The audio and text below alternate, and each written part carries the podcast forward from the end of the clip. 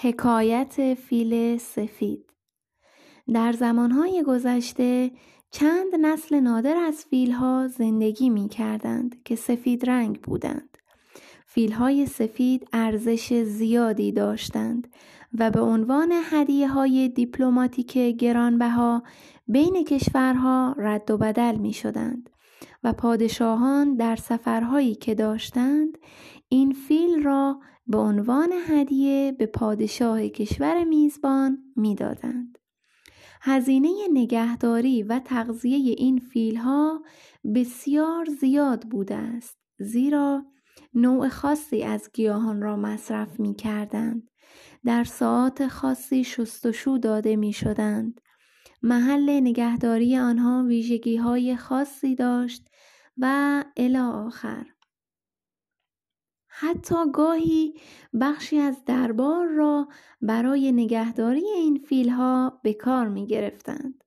مشکل زمانی به وجود می آمد که کشور به دلایلی مثل قحطی، سیل، جنگ و غیره دچار کمبود منابع می شد.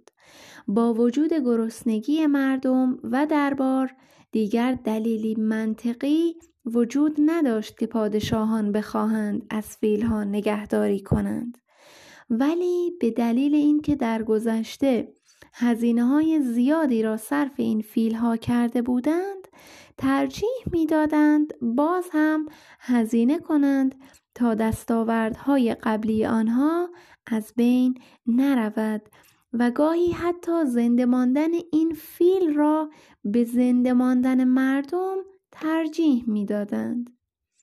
در واقع اصطلاح فیل سفید به دارایی هایی از زندگی و سازمان ما گفته می شود که امروزه کاربرد و فایده برای ما ندارند و هزینه نگهداری آنها بیشتر از سود آنهاست ولی ما باز هم اصرار به نگهداری این دارایی ها داریم. اثر فیل سفید در زندگی شخصی. گاهی در زندگی شخصی رابطه ای را فقط به دلیل هزینه هایی چون مسائل احساسی، زمان و غیره که برای ما داشته است ادامه می دهیم و چون انرژی و زمان و محبت زیادی را صرف آن فرد یا آن گروه کرده ایم با علم به این که آن رابطه برای ما سودی ندارد باز هم به آن ادامه می دهیم. اثر فیل سفید در زندگی کاری شما هفت سال در رشته مهندسی درس خانده اید و بعد از اتمام فارغ و تحصیلی کاری به شما پیشنهاد می شود که ابدا مرتبط با رشته شما نیست ولی شما به آن علاقه دارید و از نظر مالی و پتانسیل رشد نیز شغل بسیار خوبی است. اما به دلیل اینکه اگر آن را قبول کنید تصور می کنید که هفت سال عمر خود را هدر داده اید پس این فرصت گرانبها را از دست خواهید داد و شما مجبور خواهید شد بقیه عمر خود را صرف نگهداری فیل سفید زندگی خود کنید.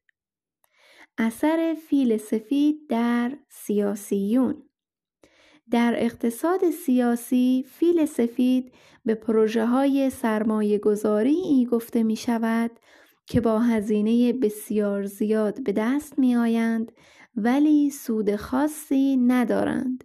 این پروژه ها توسط سیاسیون به عنوان وسیله ای برای مرید پروری استفاده می شود. این سیاستمداران هزینه های زیادی برای این گروه خاص انجام می دهند که دستاورد آنچنانی ندارند.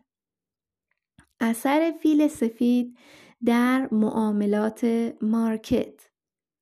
شما پس از اندکی تحقیق مقداری از ارزی را تهیه می کنید به امید آنکه با هلدینگ و نگهداری آن ارز در چند هفته تا چند ماه آینده رشد کند و شما سود خوبی نصیبتان شود. اما پس از گذشت چند هفته قیمت آن ارز شروع به پایین آمدن می کند و شما با این توجیه که آینده دارد و باید صبر کرد هنوز آن ارز را نگه خواهید داشت و در عین حال که سرمایه شما رو به کاهش است به امید آینده آن را نمی فروشید. پس از گذشت چند ماه شما ارزهای دیگر با پتانسیل رشد بسیار بیشتری را خواهید دید. اما به دلیل هزینه و زمانی که برای ارز قبلی خود صرف کرده اید تمایلی به خروج از آن و فروش آن با ضرر ندارید و چندین ماه دیگر با نگهداری آن خود را دچار ضرر مالی و سرزنش ورود به این ارز می کنید و این ارز دقیقا همان فیل سفید مالی شماست که باید زودتر آن را کشت. در واقع پشت سناریوی فیل سفید علت خودسرزنشی پنهان شده است. اگر از کار یا چیزی که روی آن زمان و انرژی زیادی گذاشته ایم خارج شویم یعنی این را قبول کرده ایم که مدتها عمر خود را تلف کرده ایم و سختی قبول عدم کفایت تصمیم گیری مانع تغییر وضعیت می گردد و این نقطه دقیقا همان فیل سفید است. در واقع فیل های سفید منابعی هستند که به علت هزینه های غیرقابل بازگشتی که در مورد آنها انجام شده با وجود مولد و مفید نبودن نمی توانیم از لحاظ احساسی به سادگی آنها را از مجموعه منابع و دارایی های خود حذف کنیم و هزینه های آتی آنها را هم میپذیریم.